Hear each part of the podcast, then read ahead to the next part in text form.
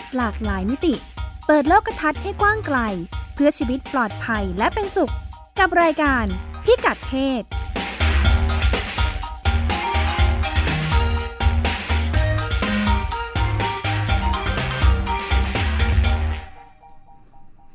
สวัสดีตอนสายสายๆวันเสาร์อ่าทุกวันเสาร์นะคะ ตอน 10 โมงถึงถึง 11 โมง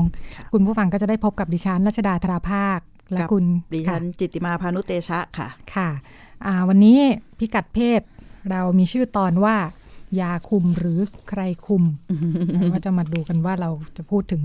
อย่างเรื่องนี้ยังไงนะคะค่ะแต่ประเด็นก็แน่ๆคือเป็นเรื่องการคุมกำเนิดค่ะอ่าประเด็นที่เราจะคุยกันก็คือ เราจะลองมาดูกันซิว่า จริง ๆ แล้ววิธีการคุมกำเนิดเนี่ยอือฮึเรามีหลายวิธีมากนะใช่มีอุปค่ะกรณ์คุมกำเนิดแบบต่าง ๆ แต่อ่าที่เรารู้จักกันก็มักจะเป็นอ่ามีอะไรบ้าง ถุงยางอนามัย ถุงยางอนามัยควความจริงถุงยางอนามัยคนอาจจะไม่ค่อยเชื่อมโยงกับเรื่องคุมกำเนิดเท่าไหร่ด้วยซ้อืมยังไงำเวลาคะพูดถึงเรื่องยาคุมอ๋อเขาจะนึกถึงยายาแล้วก็ค่ะยาเม็ดยาฟังมันหรืว่าชื่อยาคุมฉีดกำเนิดเออยาคุมอ่ากำเนิดอะไรค่ะอย่างเงี้ยมัค่ะนเป็นถุงยางค่ะอนามัยก็อาจจะนึกถึงการป้องกันโรคอือฮึใช่ไหมคะใช่ค่ะค่ะจริง ๆ แล้วเอ่ออุปกรณ์คุมกำเนิดมีหลายชนิดมากใช่ค่ะบางคนอาจจะนึกว่าเอ๊ะสักอือฮึห้าอย่างก็เต็มที่ค่ะสิบอย่าง จริง ๆ แล้วเราเคยนับเนี่ยมันมี สิบห้าอย่างนะเกินอาจจะเกินอืมสิบห้าชนิดเยอะด้ขวยนาดซ้ำนั้นเลยเหรอค่ะค่ะ แต่ว่าหลายอย่างอืมก็อาจจะไม่ได้ไม่ได้มีมาจำหน่ายในบ้านเราเนาะค่ะส่วนมากผลิตในต่างประเทศค่ะก็อ่างั้นอันดับแรกเรามีเสียงอือฮึสัมภาษณ์มาด้วยค่ะ คุณค่ะจุติมาและคุณผู้ฟังลองมาดูว่าอ่าคนคนไทยเราเนี่ยอืมอืมเขาใช้อุปกรณ์ใช้วิธีการคุมกำเนิดยังไงกันบ้างค่ะค่ะ ใส่ถุงยางเพราะแก่แล้วทำอย่างอื่นไม่ได้แล้ว ใช่ไหมก็ใส่ถุงยางให้สามีใส่ถุงยาง ถ้าเมื่อไหรเขางอแงพี่ก็ใส่ถุงอนามัยสตรี อืมพี่ก็มีทางเลือกของพี่ เพราะบางครั้งผู้ชายเนี่ยเนาะเขาเหนื่อยๆมาเนี่ยถ้าเขามีอารมณ์เนี่ยเขาจะไม่ใส่ แล้วสามีพี่น่ะอายุเยอะแล้วบางทีลุกขึ้นใส่ถุงยางเขาเหี่ยว ฉะนั้นชีวิตครอบครัวจะเป็นสุขต้องภรรยาต้องใส่เอง พี่มีถุงอนามัยสตรีพี่ใส่ถุงอนามัยสตรี ปกติแล้วอ่าใช้วิธีคุมกำเนิดโดยการใช้ถุงยางอนามัยค่ะ เพราะว่าคิดว่ามันปลอดปลอดภัยร้อยเปอร์เซ็นต์ เนาะแล้วก็รู้สึกว่ามันสะอาดสำหรับเราเป็นผู้หญิงเนี่ยมันก็ทำความสะอาดได้ง่ายแล้วก็ที่ไม่ที่ไม่ใช้ยาคุมกำเนิดก็เพราะว่าเคยเคยใช้แล้วแล้วรู้สึกว่าตัวเองไม่โอเคกับมัน มันทำให้ระดับฮอร์โมนเราแปรปรวน แล้วก็บางครั้งบางครั้งที่เอ่อไม่ได้ใช้ถุงยางอนามัยเงี้ยก็ใช้วิธีการหลักข้างนอก แต่ว่ารู้สึกว่าเราก็ไม่มั่นใจกับมันอยู่ดี ก็รู้สึกว่ามัน เหมือนต้องมานั่งลุ้นนะคะว่ามันจะท้องหรือเปล่า ก็เลยสมมติว่าถ้าเราถ้าเราจะมีเพศสัมพันธ์จริงๆ ก็ใช้วิธีการคุมกำเนิดแบบถุงยางอนามัยอย่างเดียวเลย ใช้ถุงยางครับ ก็การคุมกำเนิดประเภทอื่น เช่นยาคุมอย่างเงี้ย มันมีผลกระทบกับแฟนเราอะครับ มันมี after effect ภายหลังกับผู้หญิง ผมก็เลยเลือกที่จะป้องกันที่ตัวเองดีกว่า ก็คือจริง ๆ โดยส่วนตัวคือไม่ชอบทานยาอะไรเงี้ยก็เลยเลือกหาวิธีการคุมกำเนิดอะไรก็ได้ที่แบบไม่ต้องทานอะไรเงี้ยแล้วก็อย่างฝังยามันก็คือต้องมาพบแพทย์อะไรเงี้ยก็คือแบบพอเจอตัววงแหวนตัวนูวริงอันเนี้ยก็คือเป็นวิธีที่เราสามารถทำเองได้อะไรอย่างเงี้ยแล้วก็เป็นการคุมกำเนิดในระยะเวลาที่เราสามารถคอนโทรลเองได้ เช่น 1 ปี 2 ปีอะไรอย่างเงี้ยอ่าเราก็เลยเลือกวิธีนี้ แล้วถามว่าถูกทำไมถึงถูกใจที่ใช้วิธีนี้ก็คือหนึ่งมันสะดวกอะไรเงี้ยคือไม่ต้องกลัวว่าจะลืมทานยาอะฮะแล้วก็เป็นวิธีที่เกิดผลข้างเคียงน้อยอะค่ะ คือแบบจากการใช้ยาเช่นแบบบางที ถ้ากินยาเราอาจจะขึ้นไส้อาเจียนอย่างเงี้ยแต่ตัวเนี้ยตั้งแต่ใช้มาก็คือแบบไม่เคยเจอ ใช้ถุงยางอนามัย ให้ผู้ชายใช้ถุงยางอนามัย ตัวเองไม่กินยาคุมกำเนิด เพราะว่ามันมีผลต่อต่อต่อร่างกายเราอืมแล้วก็ใช้อย่างเดียวด้วย ไม่ไม่ไม่ได้ใช้อย่างอื่นอันนั้นเป็นตัวอย่าง ก็อ่าโดยทั่วไปก็จะคุ้นๆนะคะค่ะใช้ถุงยางอนามัยบ้างอะไรบ้าง แต่ก็มีที่หลายทุนคุณผู้ฟังอาจจะเอ๊ะนึกไม่ออกเออเออเอออย่างเช่นอ่าห่วงเอ่อที่ผู้หญิงหรือท่านว่านั้นริงเอ่อที่คนอ่านั้นมีออเสียงคุณผู้หญิงเออพูดคนหนึ่งเนี่ยค่ะอันนี้อันนี้ยอมรับว่าเป็นกลุ่มอืมเฉพาะนิดนึงอืมคือเธอเป็นเภสัชกรอ๋อทำให้อยู่ในคือคืออยู่ในแวดวงของแวดผวงลิตนะภัณฑ์อะด้านใช่สุขภาพอ่าเนาะเพราะว่า อืมอ่าจำนวนมากที่เราไม่รู้คือเราไม่เคยไปถามเนาะว่าจริงๆแล้วมันมีทางเลือกอะไรบ้างในการคุมกำเนิดอืมอ่าอย่างห่วงคุมกำเนิดที่ว่าเนี่ยค่ะหน้าตาคล้ายๆ ขนาดเท่า ๆกับเอ่อหนังหนังหนังยางเส้นใหญ่อ่าใช่ยางวงนะยางวงบ้านบ้านอะดิฉันเรียกยางวงอ่าอะขนาดประมาณนั้นอ่แต่ว่าเส้นจะหนากว่าค่ะอ่าอย่างอันนี้ก็มีขายตามอืมร้านขายยาอืมอ่าร้านขายยาแบบเรียกว่าอะไรนะ ดัง ๆ หน่อยอะมีแบรนด์อย่างเงี้ยอ่าร้านค่ะขายยาจะมีที่ขายมีแบรนด์ในใช่ตามอยู่ตามห้างใช่ไหมคะแล้วก็อืมอ่าเอ่อ คนทั่วไปจะไม่ค่อยรู้ คนทั่วไปก็จะรู้จักนี่แหละยากินหุงยาง แล้วก็อ่ามีอะไรอีกหลายอย่างที่คุณผู้ฟังอาจจะไม่ค่อยคุ้น แผ่นแปะคุมกำเนิด อันเนี้ยอืมบ้านเรามีขายค่ะ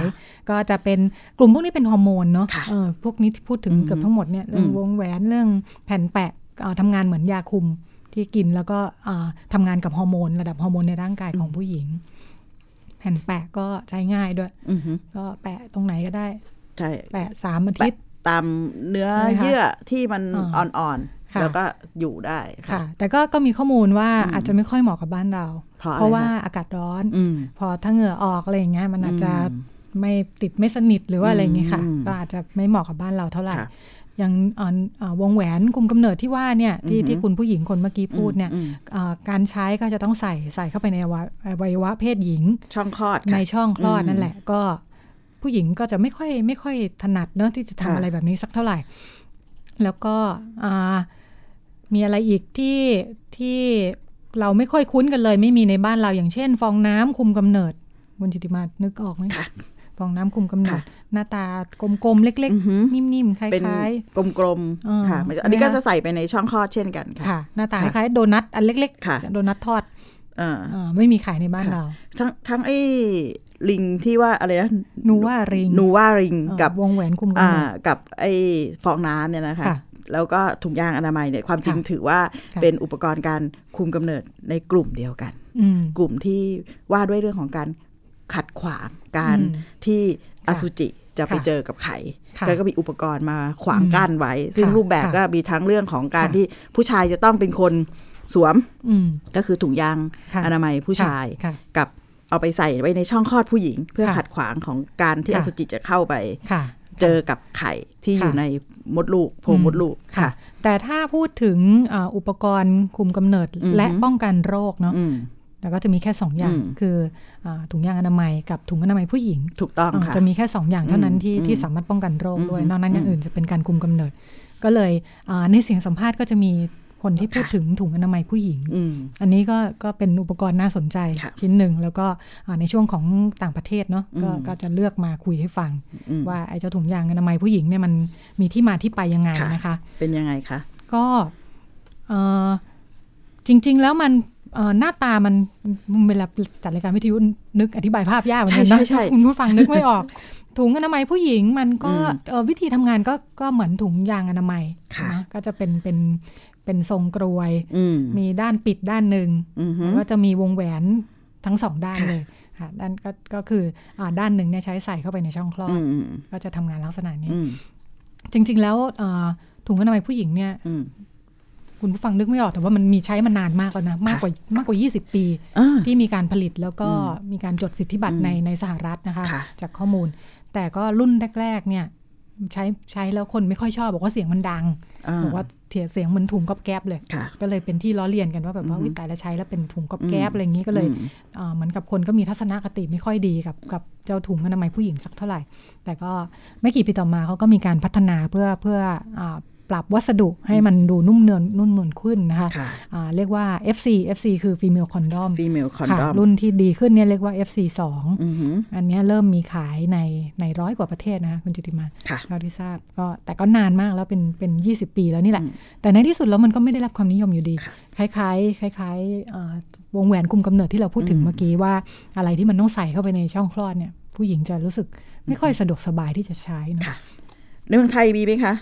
female เอ่อ condom หรือถุงอนามัยผู้หญิงค่ะ ในแง่ของผู้ประกอบการเอกชนเขาไม่มีผลิตนะค่ะที่เป็นแบรนด์เอกชนเนี่ยไม่มีอือฮึผลิต เท่าที่ทราบเนี่ยก็จะเป็นกลุ่มที่ผลิตก็เหมือนจะเป็นเป็นกลุ่มที่ทำงานเชิงสังคมด้วยเหมือนกัน เหมือนกับว่าเป็นเป็นอุปกรณ์ที่ใช้เชิงรณรงค์ด้วยใช้เฉพาะ เฉพาะกลุ่มนิดหนึ่งมันมีความสำคัญยังไงคุณจิติมาพูดถึงว่าถ้า ถ้าเราพูดถึงเจ้าถุงอนามัยที่ว่าค่ะคือ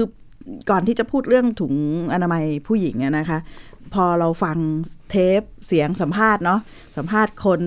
หลากหลายอาชีพนะคะ ประมาณ4ี่ห้าคนเนี่ย พอฟังเมื่อสักครู่ตอนต้นเนี่ย มันมีคำหลักที่มันสัมพันธ์เกี่ยวข้องกับเรื่องของวิธีคุมกำเนิด อยู่สองเรื่องก็คือเรื่องแรกก็คือเรื่องความสัมพันธ์ในในคู่ ว่าใครจะเป็นคนใช้ค่ะแล้วใช้แล้วจะเป็นผลกับตัวเองยังไงค่ะซึ่งจะเห็นได้ชัดเลยว่า ผู้หญิงใน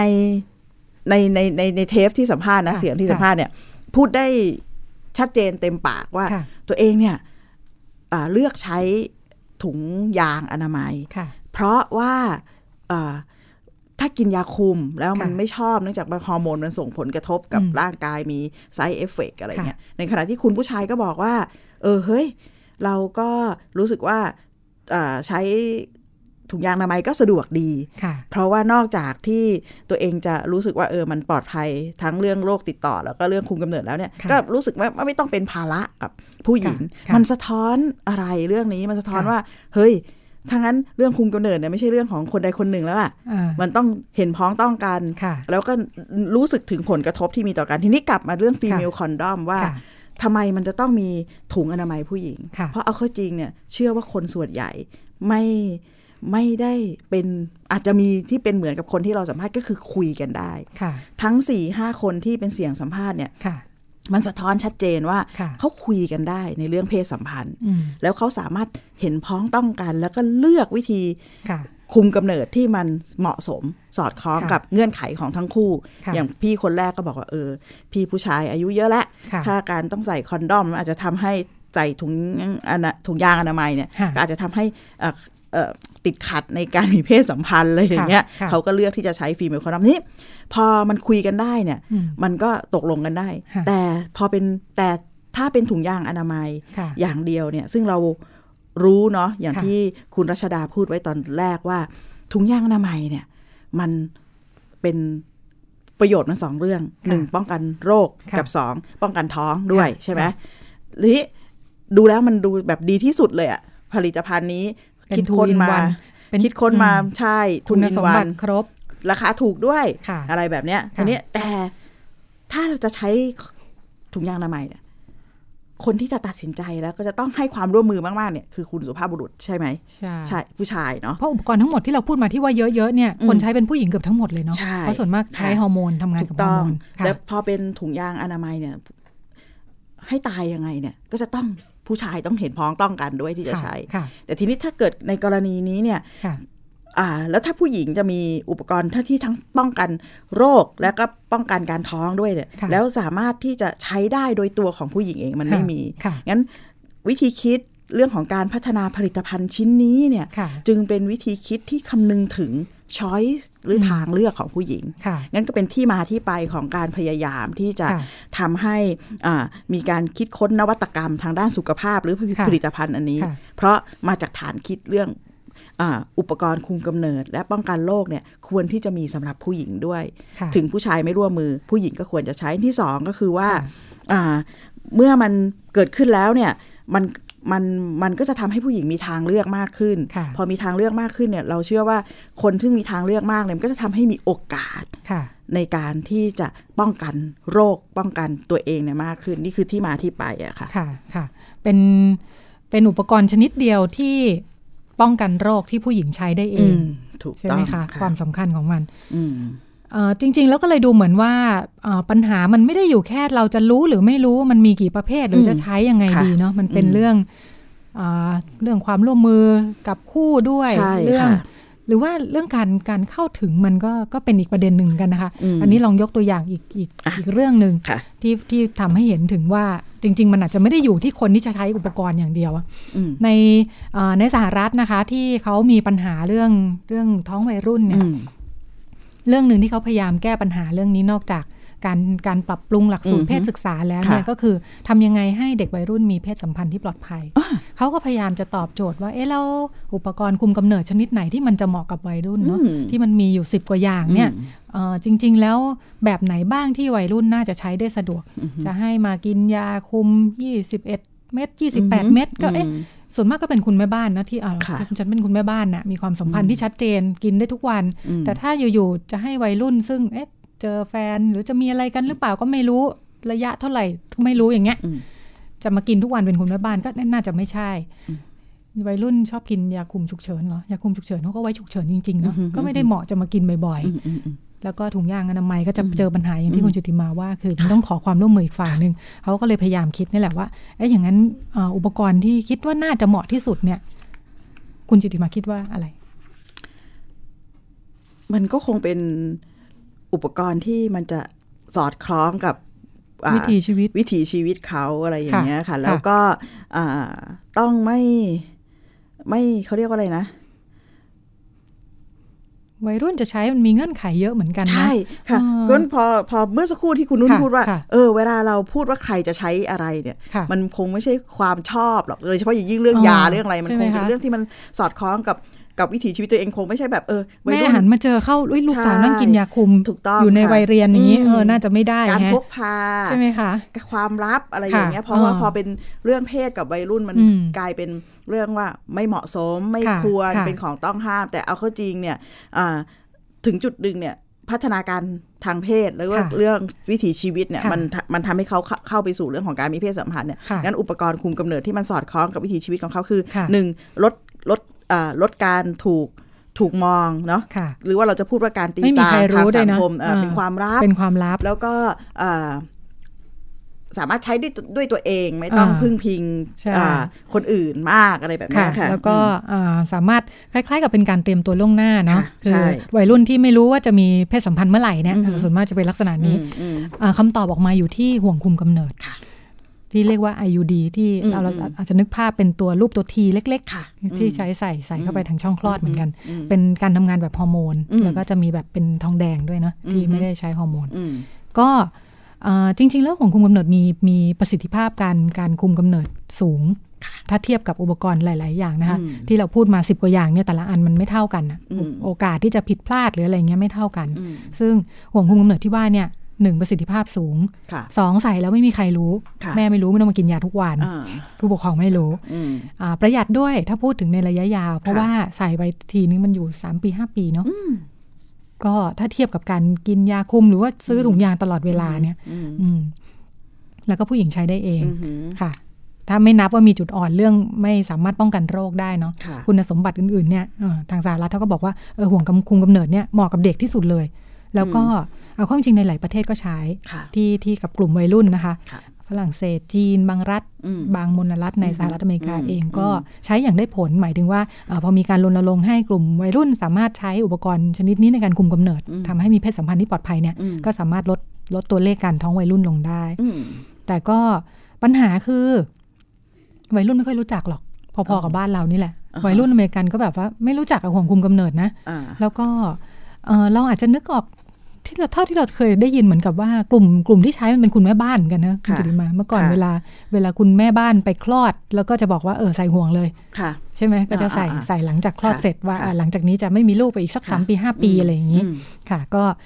มันทำให้นึกถึงว่าอุปกรณ์ชนิดนี้มันเป็นสำหรับกลุ่มแม่บ้านอะวัยรุ่นก็ก็ไม่รู้จักนึกไม่ออก แล้วก็อีกปัญหาใหญ่ที่เวลาพูดว่าใช้แบบนั้นสี่แบบนี้สี่ดีเนี่ย คนพูดเป็นคุณหมอตลอดอะ คุณหมอก็จะรู้สึกว่ามันดีมันได้ผลประสิทธิภาพสูงอะไรเงี้ยแต่เอาข้อจริงแล้วเวลาจะไปใส่เนี่ยมันก็ไม่ได้ง่ายในแบบเชิงนโยบายที่จะคิดมาเชิงสถิติแบบนั้นนะ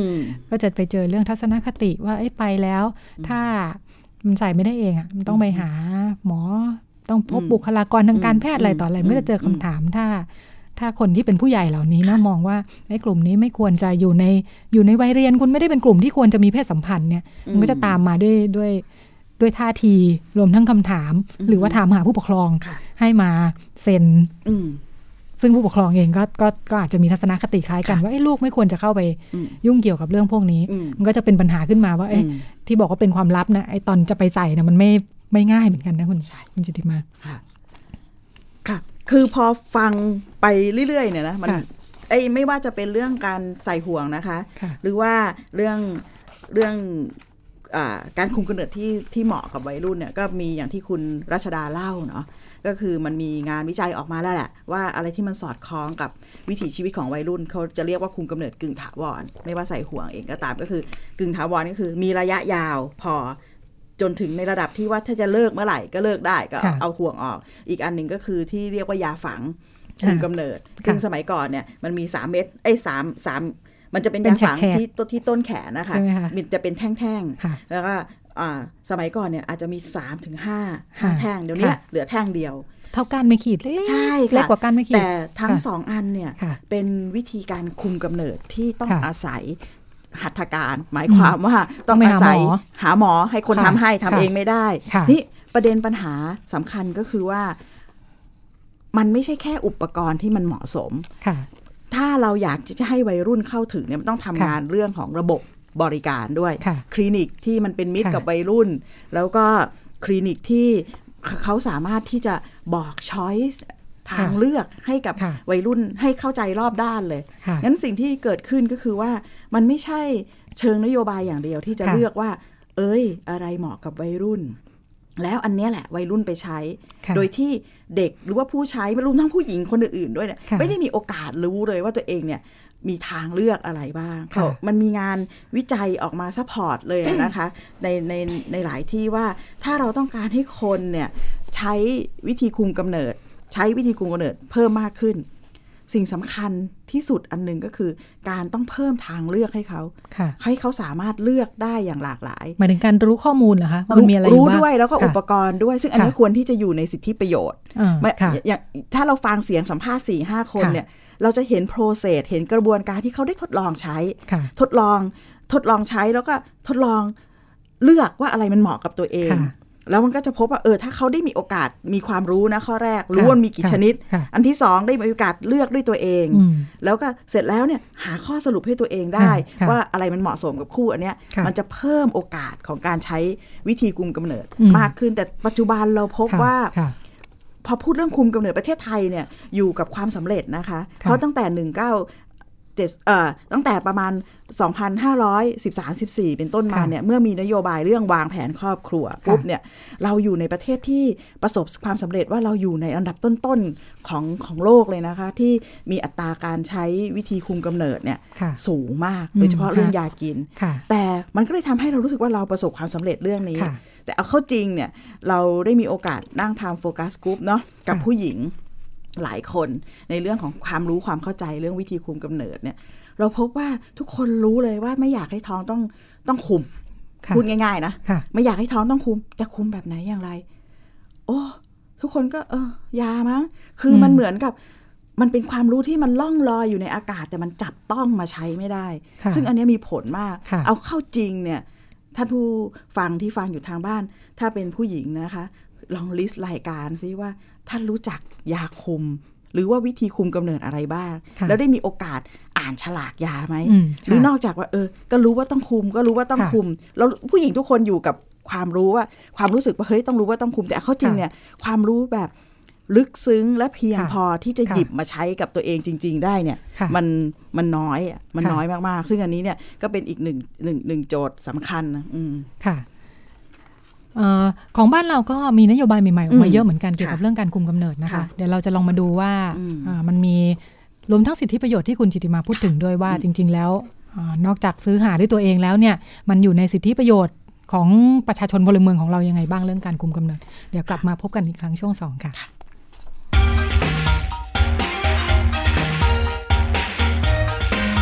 คุณกำลังฟังรายการพิกัดเพศ ทาง www.thaipbsonline.net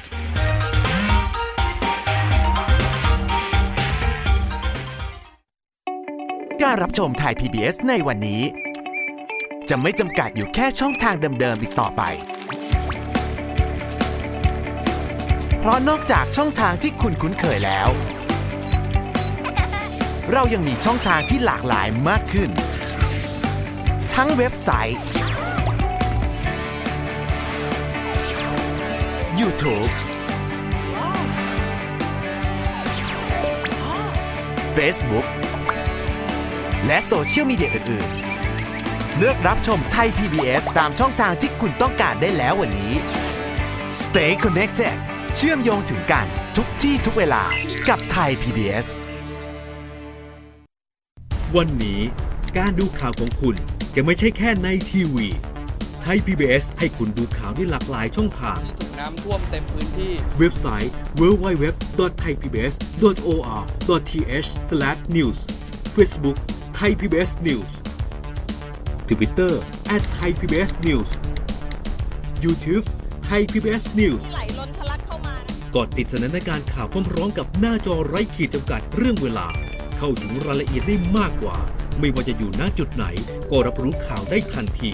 ดูสดและดูย้อนหลังได้ทุกที่ กับ 4 ช่องทางใหม่ข่าวไทย PBS ข่าวออนไลน์ ชับไว้ในมือคุณ มันคือภัยเงียบอันน่าสะพรึง ซึ่งคนไทยทุกคนควรรับรู้ ทุกวันนี้กรุงเทพมหานครต้องใช้กำลังคนมากมายในการเก็บขยะมากถึง 8,500 ตันต่อวัน เป็นถุงพลาสติกถึงร้อยละ21 หรือ 1,800 ตันต่อวัน กลายเป็นกองขยะถุงพลาสติกประมาณ 73,036 ล้านใบต่อปี ลองคิดดูว่า ถุงพลาสติกหนึ่งใบ ต้องใช้เวลาย่อยสลาย 450 ปี ที่เหลือจะใช้เวลาอีกนานเท่าใด และเมื่อเผาถุงพลาสติกจะเกิดเป็นมลภาวะทางอากาศมากมายทำให้โลกร้อน และยังทำให้เกิดสารไดออกซิน ซึ่งเป็นสารก่อมะเร็ง รู้อย่างนี้แล้ว คงต้องตัดสินใจเอาเองว่า ถุงพลาสติกยังจำเป็นสำหรับคุณอีกหรือไม่ ลด เลิก เพื่อช่วยโลก ไทย PBS ชวนคนไทยลดใช้ถุงพลาสติก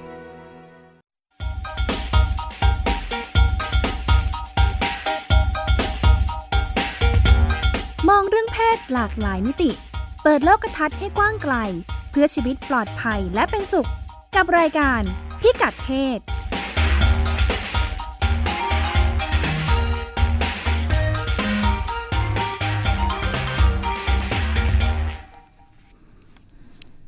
กลับมาพบกันในช่วงที่สองนะคะ วันนี้เราคุยกันเรื่องอการคุมกำเนิด วิธีการคุมกำเนิดข้อมูลเพิ่มเติม ตอนนี้เรามาในบ้านเราแล้วเมื่อกี้ข้อมูลต่างประเทศพอสมควรเหมือนกัน คุณจิติมาทราบไหมว่า ประเทศไทยเนี่ยเราเคยติดอันดับว่าแบบเป็นอันดับหนึ่งของเอเชียเลยนะ ที่กินยาเม็ดคุมกำเนิดมากที่สุดบ้านเรานี่ชอบชอบกินยากันมาก เท่าที่เคยคุยเนี่ย มีบางคนเขาบอกว่าหลายประเทศเขาไม่ได้นิยมการกินยาเท่าไหร่ แต่นิยมใช้อุปกรณ์ชนิดอื่นที่เป็นเรื่องเป็นเรื่องการใช้ฮอร์โมนใช้อะไรนะ ที่บางคนก็ไม่ไม่ค่อยอยาก ไม่ค่อยอยากใช้เพราะรู้สึกว่ามีผลกระทบกับตัวเอง แล้วก็ มีข้อมูลในบ้านเราเนี่ยก็วัยรุ่นมีเพศสัมพันธ์เร็วขึ้นปัญหาก็คือ มีแค่ไม่ถึงครึ่งที่ใช้ถุงยางอนามัยที่เหลือเขาใช้วิธีการอะไรกันบ้างวัยรุ่นก็มักจะใช้วิธีที่เข้าใจว่ามันเป็นการคุมกำเนิด การนับหน้าเจ็ดหลังเจ็ดการหลังข้างนอกหรือว่าอะไรอย่างนี้ แต่ที่น่าสนใจนะคุณจิติมาเวลาดิฉันไปแบบ ออกงานออกบูธร่วมงานอะไรอย่างเงี้ยเราก็มักจะมีเกมได้มีโอกาสเจอเด็ก ๆ ใช่ไหมทั้งเด็กทั้งผู้ใหญ่ทั้งเด็กและผู้ใหญ่ลองถามดูว่าหน้าเจ็ดหลังเจ็ดนับยังไง แล้วก็จะมีคำถามให้ตอบความรู้ทั่วไปอะไรอย่างเงี้ยน่าสนใจที่ว่าหน้าเจ็ดหลังเจ็ดที่เป็นวิธียอดฮิตวิธีหนึ่งเนี่ยไม่มีใครตอบถูกสักคนว่าจริง ๆ แล้วมันนับกันยังไงทั้งๆทที่มันเป็นวิธีที่ใช้กันเยอะมากนะวัยรุ่นเนี่ยจะบอกว่าใช้วิธีนี้แหละอะไรเงี้ยทั้งๆที่ไม่ได้รู้ว่ามันนับยังไงเนี่ยก็สะท้อนอะไร หลายอย่างใช่ไหมคะสะท้อนหลายประการอันดับแรกเขาบอกว่า ถ้าอย่างนั้นเนี่ยวัยรุ่นไทยมีเพศสัมพันธ์เร็วขึ้น แต่น้อยกว่า 50%ใช่ไหมที่ใช้ถุงยางอนามัยงั้นที่เหลือใช้อะไรดิฉันชอบพูดแบบติดตลกอะนะคะ แต่มันเป็นการตลกที่มันก็ฟังแล้วมันก็เศร้าลึกๆนะ เพราะวัยรุ่นไทยเนี่ยใช้วิธีเสี่ยงทาย และใช้วิธีไสยศาสตร์ค่ะ คือลุ้นอย่างเดียว เสียงทายอย่างหน้าเจ็ดหลังเจ็ดเนี่ยก็ลองลองเดาดูว่ามันนับอย่างนี้ใช่นับอย่างนี้ป่ะคือเสียงตั้งกับวิธีการใช่เสียงแต่วิธีการแล้ววิธีท้ายสุดก็คือ ใช้วิธีลุ้นและบนบานสารกล่าว แล้วคนที่ลุ้นส่วนใหญ่เนี่ยก็จะเป็นก็จะเป็นฝ่ายหญิงลุ้นอะไรลุ้นว่าประจำเดือนจะมาไหมหลังจากนั้นก็จะใช้วิธีที่แบบ อะไรอะไรไปก็คือลุ้นว่าจะท้องไม่ท้องนี่ประเด็นสำคัญก็คือ วิธีการคุมกำเนิดที่เรียกว่าหน้าเจ็ดหลังเจ็ดเนี่ยต้องเรียกว่าต้องต้องไม่ใช่วิธีคุมกำเนิดแล้วค่ะคือมันมันอยู่ในกลุ่มของการเสียงทายคุมใช่วิธีมันอยู่ในกลุ่มของวิธีการคุมกำเนิดที่เรียกว่าแบบวิธีแบบธรรมชาติ แต่วิธีธรรมชาติอันนี้เนี่ยมันต้องอาศัยความเที่ยงตรงและแม่นยำของร่างกายมนุษย์ ซึ่ง เชื่อมั่นนะคะว่าไม่ว่าไม่มีผู้หญิงคนไหนมีประจำเดือนมาสม่ำเสมอ เป็นวิธีที่ประสิทธิภาพต่ำมากค่ะก็คือนับวันไข่ตกแหละค่ะค่ะนับค่ะวันไข่ตกนับวันระยะปลอดภัยค่ะต่างๆ ซึ่งมันมันเป็นวิธีการที่มันมันไม่แน่นอนเลย แล้วแทบจะเรียกค่ะว่าไม่ใช่วิธีการคุมกำเนิด ซึ่งค่ะอันเนี้ยค่ะก็เป็นเป็นเป็นเรื่องแรก ซึ่งอ่าเรายังมีช่องว่างของความรู้เนี่ยค่ะเยอะดังนั้นสิ่งซึ่งเราทุกคนในในสังคมไทยต้องตระหนักก็คือค่ะว่าเราจะต้องไม่ ไม่ไม่มองว่าวัยรุ่นสมัยเนี้ยมีค่ะความรู้เรื่องเพศเยอะค่ะอันนี้ยังเป็นข้อข้อข้ออ่อนมากค่ะอย่างที่เราคุยมาทั้งหมดตลอดตั้งแต่ช่วงที่แล้วจนถึงช่วงเนี้ยค่ะมันยังมีอะไรอีกเยอะแยะมากมายที่เราจะค่ะต้องเข้าใจมันแล้วทำให้มันเห็นเป็นส่วนหนึ่งของ ทักษะและข้อมูลในการใช้ชีวิตของเราคือค่ะเรื่องของการคุมกำเนิดค่ะข้อแรกก็คือหน้าเจ็ดหลังเจ็ดเนี่ยค่ะเรานับไม่ถูกค่ะเสียงทายชัดเจนแล้วก็ไม่ควรใช้เพราะร่างกายของผู้หญิงทุกคนเนี่ยค่ะมีรอบเดือนที่ไม่สม่ำค่ะเสมอ อันที่สองที่วัยรุ่นชอบใช้ก็คือววิธีหลังข้างนอก ซึ่งค่ะอันนี้ก็ยิ่งไปกันใหญ่เลยนะคะค่ะค่ะซึ่งเดี๋ยวอาจจะหาโอกาสเทปหน้าเราลองมาหา เวลาคุยเรื่องนี้กันลึกๆ ที่ทำไมบอกว่ามันยิ่งไปกันใหญ่ก็เพราะว่าหนึ่งวิธีหลังข้างนอกเนี่ยค่ะไม่ใช่วิธีคุมกำเนิดแต่มันคือค่ะรูปแบบของการมีเพศสัมพันธ์อ่าคำว่าหลังข้างนอกค่ะก็คือ การที่ไม่ได้ปล่อยอสุจิลงในช่องค่ะคลอดของผู้ค่ะหญิง ซึ่งมันควบคุมไม่ได้ค่ะยากเดี๋ยวต้องค่ะคุยในรายละเอียดค่ะค่ะ ซึ่งสิบสิบกว่าวิธีเรื่องการคุมกำเนิดที่พูดมาเมื่อกี้นี้เราไม่ได้นับสองวิธีนี้นะเราพูดถึงอุปกรณ์ที่ที่อือหือเอ่อ มีประสิทธิภาพค่ะระดับสูงเกือบทั้งนั้น ซึ่งค่ะเราไม่นับหน้าเจ็ดอือหือหลังเจ็ดอืมหลังข้างนอกเนี่ยเราไม่นับแน่ค่ะๆเพราะฉะนั้นอ่าเรากลับมาที่อุปกรณ์คุมกำเนิด แล้วก็ประเด็นที่ว่าอ่าเรื่องสิทธิประโยชน์อืมสิทธิเรื่องสุขภาพของเราอืมอ่าว่าอ่าบ้านเราเนี่ยเราสามารถเข้าถึงสิทธิประโยชน์เหล่านี้ได้ยังไงบ้างนะคะ ลองมาคุยกับอ่าคุณหมอลี่ คุณหมอกริดขอโทษค่ะ คุณหมอกริดลี่ทองอินนะคะค่ะผู้อำนวยการสำนักสนับสนุนบริอ่าระบบบริการปฐมภูมิอ่า จากสปสชสำนักงานหลักประกันสุขภาพแห่งชาติ คุณหมออยู่ในสายกับเรานะคะ ครับ สวัสดีครับผม สวัสดีค่ะสวัสดีรัชดากับค่ะจิตติมานะคะ ครับค่ะอ่าคุยกันเรื่องอาการคุมกำเนิดค่ะเลยอยากรบกวนให้คุณหมอคุยให้ฟังว่าอ่าในแง่ของสิทธิประโยชน์ในระบบหลักประกันสุขภาพทุนหน้าอ่าในเรื่องนี้เนี่ย เรามีอะไรกันอยู่บ้างหลายคนไม่ทราบเอ่อสิทธิประโยชน์ในเรื่องของการคุมกำเนิดใช่ไหมครับผมใช่ค่ะ ครับครับ ก็ก็เรียนว่าเอ่อการคุมกำเนิดเนี่ย เป็นเป็นสิทธิประโยชน์สำหรับประชาชนไทยทุกคนนะค่ะ ทุกทุกสิทธินะค่ะสิทธิที่สปสชดูแลอยู่ที่ผ่านมาค่ะนะครับค่ะตรงนี้เราก็เอ่อมีตั้งแต่เรื่องของการให้บริการเอ่อวางแผนครอบครัวโดยการเอ่อยาใช้ยาคุมนะค่ะยาคุมยาฉีด ยาฝังใส่ห่วงค่ะไปจนกระทั่งถึงการทำหมันหญิงหมันชายค่ะนะครับค่ะอันนี้ก็เป็นสิทธิประโยชน์ที่ที่มีปรากฏไว้อยู่ครับผมค่ะ หมายถึงว่าผู้รวมถึงที่ค่ะค่ะเชิญค่ะนะรวมถึงถุงยางอนามัยด้วยครับผมค่ะ หมายถึงว่าผู้ที่อยู่ในในหลักประกันสุขภาพเนี่ยสามารถเดินเข้าไปใช้บริการได้เลยถือบัตรเข้าไปถือบัตรประชาชนเข้าไปได้เลยครับในสถานพยาบาลเอ่อ ครับ โดยโดยทั่วไปก็คือไปขอใช้บริการได้ที่สถานพยาบาลนะค่ะเอ่อโดยทั่วๆไปก็คือเอ่อลงทะเบียนที่ไหนก็ไปใช้สิทธิ์ที่นั่นค่ะนะอย่างไรก็ตามเนี่ยเราก็มีความยืดหยุ่นภายในจังหวัดนั้น ๆ เนี่ยค่ะอาจจะไม่สะดวกที่จะใช้ที่โรงพยาบาลที่ตัวเองเอ่ออาศัยอยู่ค่ะในพื้นที่ที่ตัวเองอาศัยอยู่นะค่ะก็อาจจะไปใช้ข้ามข้ามอำเภอได้ค่ะ แล้วก็กรณีของเออสิทธิข้าราชการหรือประกันสังคมเนี่ยค่ะก็จะไม่ได้ลงทะเบียนกับหน่วยบริการในระบบหลักประกันนะค่ะดังนั้นเนี่ยก็ก็อยู่ที่จังหวัดไหนก็ก็ใช้ที่จังหวัดนั้นนะครับผมอืมค่ะเอ่อทราบว่าล่าสุดอ่าในช่วงช่วงปีสองปีที่ผ่านมามีการขยายสิทธิประโยชน์เรื่องการคุมกำเนิดอ่าไปตอบโจทย์เรื่องเรื่องอาการตั้งครรภ์ในวัยรุ่นด้วย เรื่องนี้เป็นยังไงบ้างคะค่ะครับ อ๋อกรณีการตั้งครรภ์วัยรุ่นนะเอ่อขณะนี้เนี่ยเราเพิ่มสิทธิประโยชน์แล้วก็เอ่อชดเชย หรือว่าจ่ายเพิ่มให้กับหน่วยบริการโดยตรงนะเพื่อที่จะแก้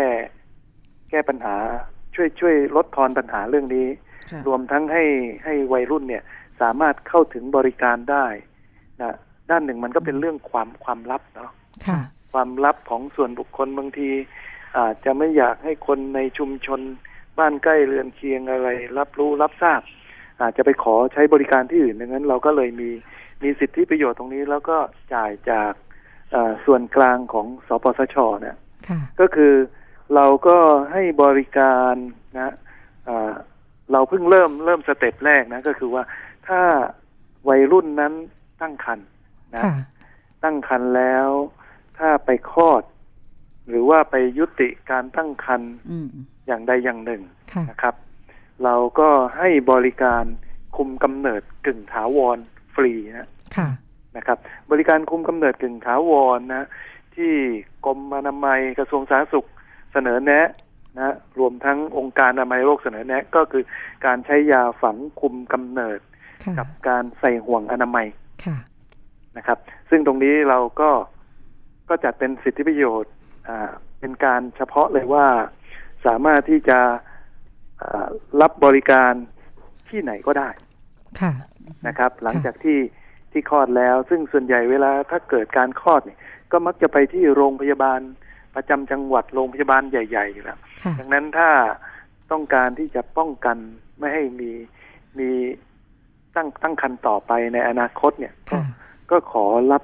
บริการฝังยาคุมกำเนิด หรือจะใส่ห่วงอนามัยก็ได้แล้วแต่ความต้องการครับผมค่ะ วัยรุ่นที่ว่านี่หมายถึงเรากำหนดอายุไว้ที่ชัดเจนไหมคะ หรือว่าอ่าตอนนี้ก็คืออายุต่ำกว่า 20 ปีลงมาเลยครับผม ค่ะ อันนี้ฟรีเลยใช่ไหมคะ ฟรีครับผม ฟรีครับ ค่ะ ในเออค่ะ เชิญค่ะ คือคือต้องไปใช้บริการในหน่วยบริการที่ ที่อยู่ในระบบหลักประกันสุขภาพแห่งชาติก่อนนะแต่ถ้าไปไปโรงพยาบาลเอกชนขนาดนี้ที่ไม่ได้อยู่ในระบบหลักประกันเนี่ย อาจจะยังไม่ครอบคลุมนะค่ะ อือค่ะค่ะล่าสุดเจอเจอเจ้าหน้าที่ของของในพื้นที่โรงพยาบาลในกรุงเทพอะค่ะเขาบอกว่าถ้าถือบัตรประชาชนมาเนี่ยสามารถใช้สิทธิ์ในการฝังยาคุมได้ทุกคนเลยครับ อย่างนั้นเหรอคะครับ อันนี้ใช่ครับผมค่ะ คือกรณี กรณีในเขตกรุงเทพมหานครนะถ้าเป็นกรณีของวัยรุ่นนะต่ำกว่า 20 ปีปีลงมาเนี่ยการตั้งเพื่อป้องกันการตั้งครรภ์วัยรุ่นเนี่ย เราก็ให้บริการที่ไหน คือคล้ายว่ามาจากที่ไหนก็ได้นะหรือว่าโดยโดยโดยหลักแล้ว มาจากที่ไหนก็ได้เราก็จะให้บริการนะค่ะนะครับค่ะ อันนี้เป็นต้องไปไปในหน่วยบริการที่อยู่ในระบบของหลักประกันนะค่ะ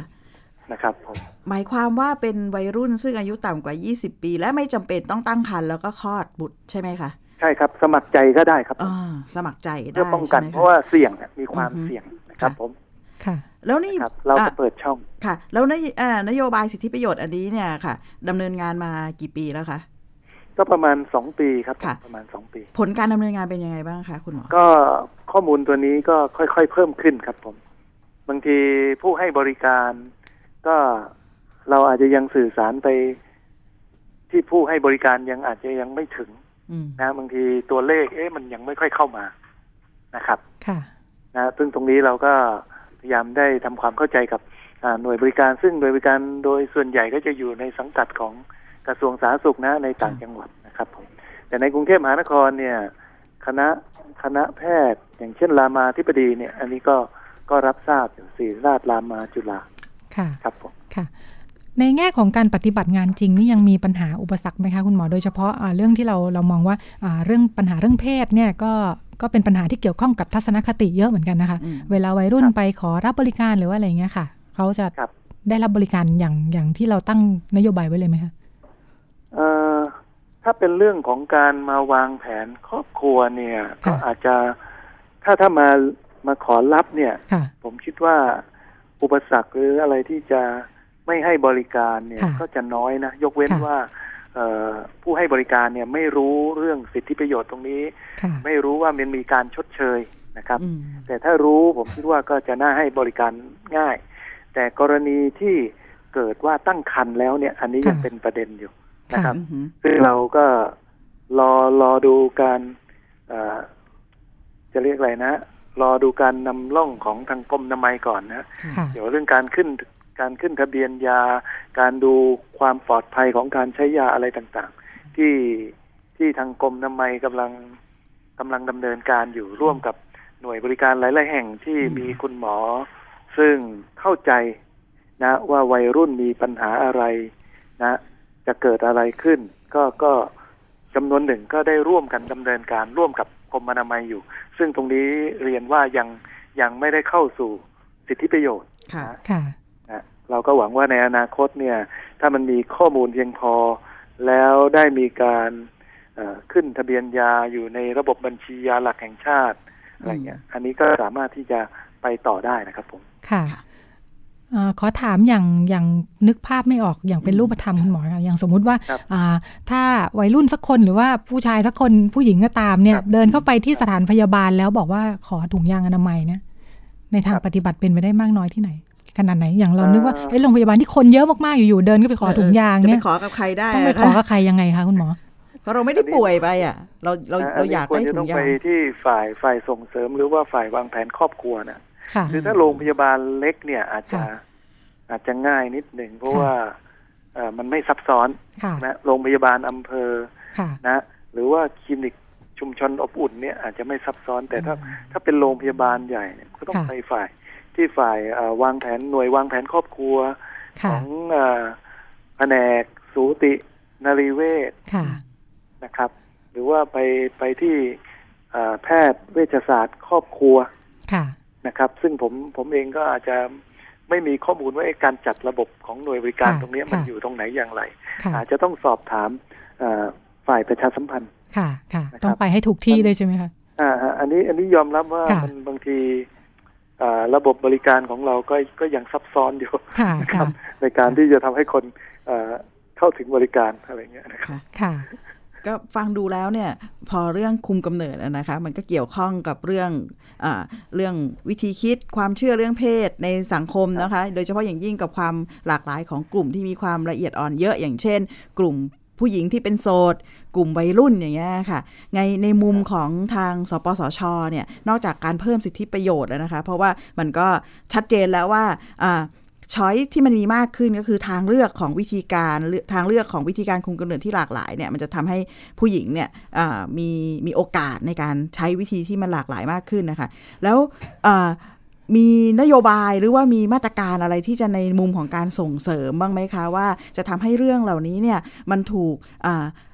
กระตุ้นหรือว่าทำให้กลุ่มที่มีความละเอียดอ่อนเหล่านี้เข้าถึงบริการได้มากขึ้นนะคะอ๋อในในขั้นตอน ขณะนี้เนี่ยทางสปสชก็รอการประกาศประกาศจะเรียกว่าอะไรดีนะประเภทและขอบเขตบริการให้ชัดเจนแล้วก็จะสื่อสารกับผู้ผู้ใช้บริการหรือว่าผู้ที่มีสิทธิ์ตรงนี้ให้มากขึ้นในการที่จะทำความเข้าใจสื่อคงต้องสื่อสารทั้งทั้งผู้ที่จะไปรับบริการ แล้วก็ผู้ให้บริการว่าเอ๊ะเรื่องเรื่องแบบนี้เนี่ยมันมันเป็นสิทธิประโยชน์นะที่ ที่ผู้มีสิทธิ์เนี่ยควรจะได้รับนะทั้งหน่วยบริการก็ก็ควรที่จะต้องจัดให้นะครับทีนี้ในแง่ของการบริการเราก็คงต้องไป monitor monitor การการให้บริการของหน่วยบริการ เพราะว่า เออคือกระบวนการจ่ายเงินเนี่ยมันก็มีอิทธิพลต่อการให้บริการหรือไม่ให้บริการนะนะครับซึ่งก็เรียนว่า บ้านเราเนี่ยหลักใหญ่เนี่ยเราใช้เป็นแบบ เรียกว่าเป็นเป็นเหมาจ่ายใช่ฮะนะนะเมื่อเราเหมาจ่ายไปที่หน่วยบริการเนี่ยหน่วยบริการก็อาจจะคิดนู่นคิดนี่บุอาอาจจะคิดว่าอันนู้นคุ้ม อันนี้ไม่คุ้มเลือกทำนู่นเลือกทำนี่ ซึ่งการที่เราจะให้หน่วยบริการต้องทำตามกรอบกติกา ก็คงจะต้องมีการมอนิเตอร์ มีการตรวจสอบนะครับ ในขณะเดียวกันก็คงต้องสื่อสาร ให้ทางผู้มีสิทธิ์เนี่ยได้ได้ได้รับรู้ได้เข้าใจ เพราะว่าเรื่องของการส่งเสริมสุขภาพการป้องกันโรคเนี่ยรวมถึงการวางแผนครอบครัวเนี่ย มันเป็นอะไรนะ มันไม่ใช่เป็นเรื่องเจ็บป่วยที่ที่มาถึงโรงพยาบาล แล้วโรงพยาบาลจะต้องจัดการใช่ไหมใช่ไหมนะ มันมีบาดแผลมีอะไรต่างๆ โรงพยาบาลก็ต้องจัดการ แต่อันนี้เป็นคนดีๆเดินเข้ามาอะไรเงี้ยนะ รือบางทีคนดีๆก็จะไม่เดินเข้ามา เพราะว่ารู้สึกว่าตัวเองสบายดีอยู่ ก็ไม่จำเป็นที่จะต้องมานะนั่นก็ทำให้ให้ให้เข้าไม่ถึงบริการนะครับ ตรงนี้ก็คิดว่าคงจะต้องมีมาตรการเรื่องของการสื่อสารไปยังฝั่งผู้มีสิทธิ์ด้วยนะครับผมค่ะขอบพระคุณคุณหมอมากค่ะ ครับผมค่ะขอบคุณค่ะ ครับ ครับ สวัสดีครับผม สวัสดีค่ะ น่าสนใจ เราอาจจะยังนึกภาพไม่ออกสักเท่าไหร่นะคุณจิติมายิ่งในกรุงเทพอย่างเงี้ยอยู่จะเดินเข้าไปขอถุงยางหน่อย แล้วเราจะต้องไปนั่งรอไหมว่าคุณพยาบาลก็จะเรียก ต้องทำบัตรไหมต้องทำบัตรไหมต้องนั่งรอยากันคนนี้ก็จะอ่าเชิญคุณจิติมาไปรับถุงยางหรือยังไงอันอันนึงซึ่งฟังจากคุณหมอกริดเนี่ยแล้วทำให้เราเห็นภาพชัดเจนก็คือว่า เราไม่ต้องควักเงินซื้อเองข้อแรกมันเป็นรายจ่ายเหมือนกันนะไม่ต้องควักเงินซื้อเอง อันนี้เนี่ย สามารถที่จะมีสิทธิประโยชน์ที่เราจะได้ฟรีเลย โดยเฉพาะอย่างยิ่งเนี่ยครอบคลุมถึงสิทธิของราชการและประกันสังคม แต่ขอให้เราไปขอในจังหวัดนั้นแต่สิ่งที่เป็นปัญหาเยอะที่จากฟังมาเนี่ยนะคะ ซึ่งอันนี้เนี่ยเครือข่ายสุขภาพภาคประชาชนก็อาจจะจำเป็นที่จะต้องติดตามก็คือว่าเมื่อการเหมาจ่ายรายหัว ไปถึงสถานบริการเนี่ยการจัดซื้อสิ่งต่างๆ เหล่านี้เนี่ยทางส่วนกลาง ควบคุมไม่ได้นะคะ อยู่ที่ดุลพินิษของสถานบริการเหล่านั้นว่าจะเลือกซื้ออะไร ดังนั้นในสถานบริการแห่งหนึ่งเนี่ยดิฉันมั่นใจค่ะ สิทธิประโยชน์ที่ทางสปสชบอกว่าเป็นสิทธิของประชาชน ตั้งแต่ถุงยางอนามัย ยาคุม ยาฉีด ยาฝังใส่ห่วง มันหญิงมันชายเนี่ยเชื่อว่าไม่มีใครซื้อไว้ครบทุกอัน ก็อาจจะมองในแง่ความจำเป็นว่าเรื่องอื่นสำคัญกว่าถูกต้องค่ะ แล้วอันนี้มันเป็นงานเรื่อง ไม่ได้เจ็บป่วย มันเรื่องส่งเสริมป้องกันโรคซึ่งซึ่งคุณหมอกริดก็พูดว่าต้องทำทั้งสองทาง ข้อแรกคนที่มีสิทธิ์เองต้องรู้ว่าเราเป็นสิทธิ์เราที่จะขอได้ฟรี อันที่สองก็ต้องประชาสัมพันธ์แล้วก็กระตุ้นในเชิงมาตรการเรื่องของการติดตาม ว่าหน่วยสถานบริการเนี่ยได้มีเซอร์วิสครอบคลุมตามสิทธิประโยชน์ไหมอันนี้ก็คงเป็นเรื่องที่ต้องติดตามกันกัน ติดตามแบบรู้สิทธิ์แล้วก็เฝ้ามองด้วยว่ามี service ให้เรามากน้อยแค่ไหนแต่อย่างน้อยเรารู้แล้วเนอะว่าในเชิงนโยบายเนี่ยเขาตั้งหลักกันมาแบบนี้แหละอยากให้คนเข้าถึงสิทธิประโยชน์ต่าง ๆ ซึ่งครอบคลุมเรื่องการคุมกำเนิดด้วยค่ะค่ะค่ะ ก็อันนี้จะจะเห็นเลยว่า เออ มันก็ไม่ใช่พอเราวันนี้ด้วยหัวข้อเรื่องวิธีคุมกำเนิดเนี่ย ใครคุมเนี่ย เริ่มเห็นหรือยังว่าใครคุม เออเริ่มเห็นใครคุมรู้สึกว่าจะมีหลายคนคุมนะคนคุม แต่แต่พอพูดแบบนี้มันไม่ใช่ เวลาเราเจอคนท้องไม่พร้อมเนาะหรือว่าวัยรุ่นที่ท้องหรืออะไรเงี้ยท้องไม่พร้อมเนี่ยคำถามแรกที่เรามักจะผุดขึ้นมาในหัวเสมอเลยคือทำไมไม่คุมทำไมไม่คุมดังนั้น มันไม่ใช่เรื่องง่าย ๆ นะ ว่าจะคุมไม่คุมเนี่ย มันตั้งแต่เรื่องว่าเราถูกมอง เรื่องคุมกำเนิดถูกมองยังไง มันเป็นเรื่องที่เกี่ยวข้องกับเรื่องเพศสัมพันธ์อย่างลึกซึ้งเลยนะะแล้วถ้าเราไม่ได้รู้สึกสบายใจ รู้สึกคุยกันได้กับคนที่เรามีคู่ในเรื่องเพศสัมพันธ์เนี่ย การเลือกวิธีคุมกำเนิดที่เหมาะสมของคู่เนี่ย ก็จะเป็นไปได้ยาก ข้อแรก ข้อสองถ้าเรามองมันในมิติเรื่องของคุมกำเนิดนะ วิธีคุมกำเนิดเนี่ย ซึ่งคู่ไปกับเรื่องของเพศสัมพันธ์ที่ปลอดภัย เรื่องป้องกันโรคด้วยเนี่ย เรามองมันเป็นสุขะสุขลักษณะส่วนตัวเขาเรียกอะไรนะสุขสุขสุขลักษณะส่วนบุคคลเนี่ยมันมันเคยเราเคยกินข้าวร่วมวงกับคนเยอะๆไหมมันจะมีบางคนใช้ช้อนกลาง ใช่ใช้ช้อนกลางซึ่งถ้าวัฒนธรรมของคนตรงนั้นสี่ห้าคนเนี่ยเขาไม่มีวัฒนธรรมใช้ช้อนกลางอะ ใช้ช้อนกลางแต่หยิบเข้าปากเลย เออชช้อนกลางคือมีอันเดียวใช้ด้วยกันสี่คนกันสี่คนของกองกลางช้อนกองกลางไม่ใช่ค่ะ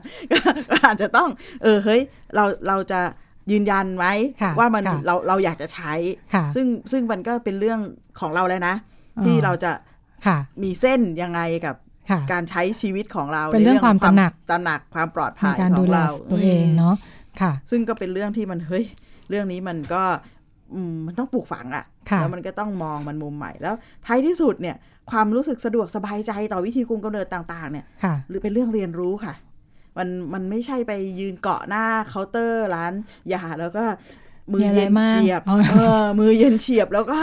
เออเอาอะไรดี เออเออโฆษณาอะไรอย่างเงี้ยแล้วก็จิ้มอะไรเงี้ย มันมันไม่ใช่แค่นั้นไงมันต้องผ่านการทดลองใช้ผ่านการคุยกันผ่านการสังเกตตัวเอง แต่สำคัญมากๆ คือต้องรู้อะว่ามันมีกี่แบบกี่อย่างรู้ว่ามันสำคัญก่อนเนาะจำเป็นแล้วก็หลังจากนั้นก็มาดูว่าข้อมูลทางเลือกมีอะไรบ้าง เราจะเข้าถึงมันได้ยังไงบ้างค่ะโอเควันนี้ก็ยาคุมใครคุม ได้เป้าเนาะตกลงมีหลายคนเข้ามาเกี่ยวข้อง แต่อันดับแรกก็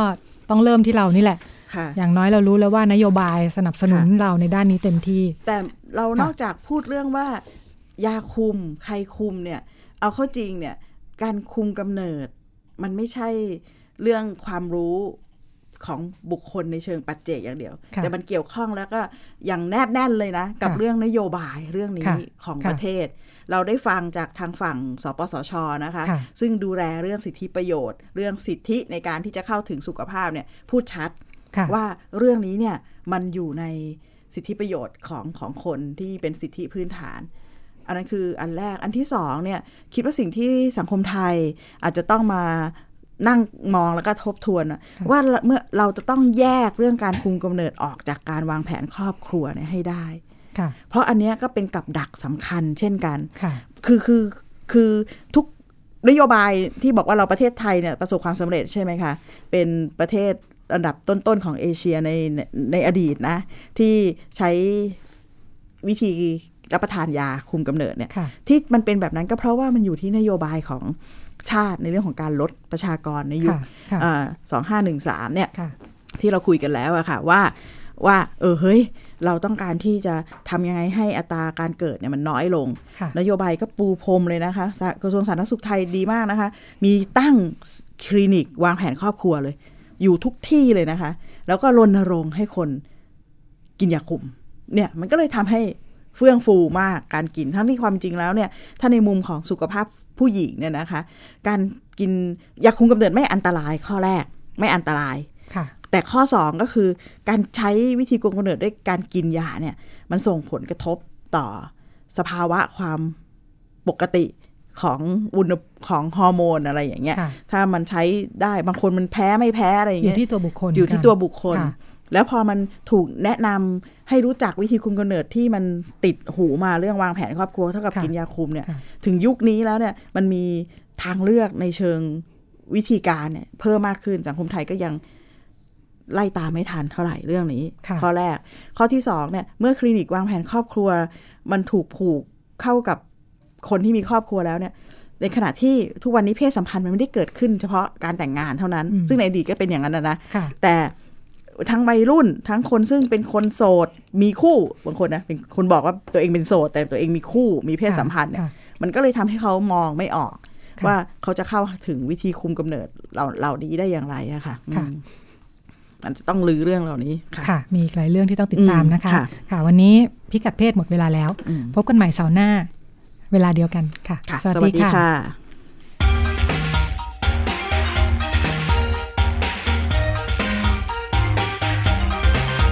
ดตามรับฟังรายการพิกัดเพศได้ทุกวันเสาร์เวลา 10นาฬิกาถึง 11นาฬิกาทางวิทยุไทย PBS ออนไลน์ www.thaipbsonline.net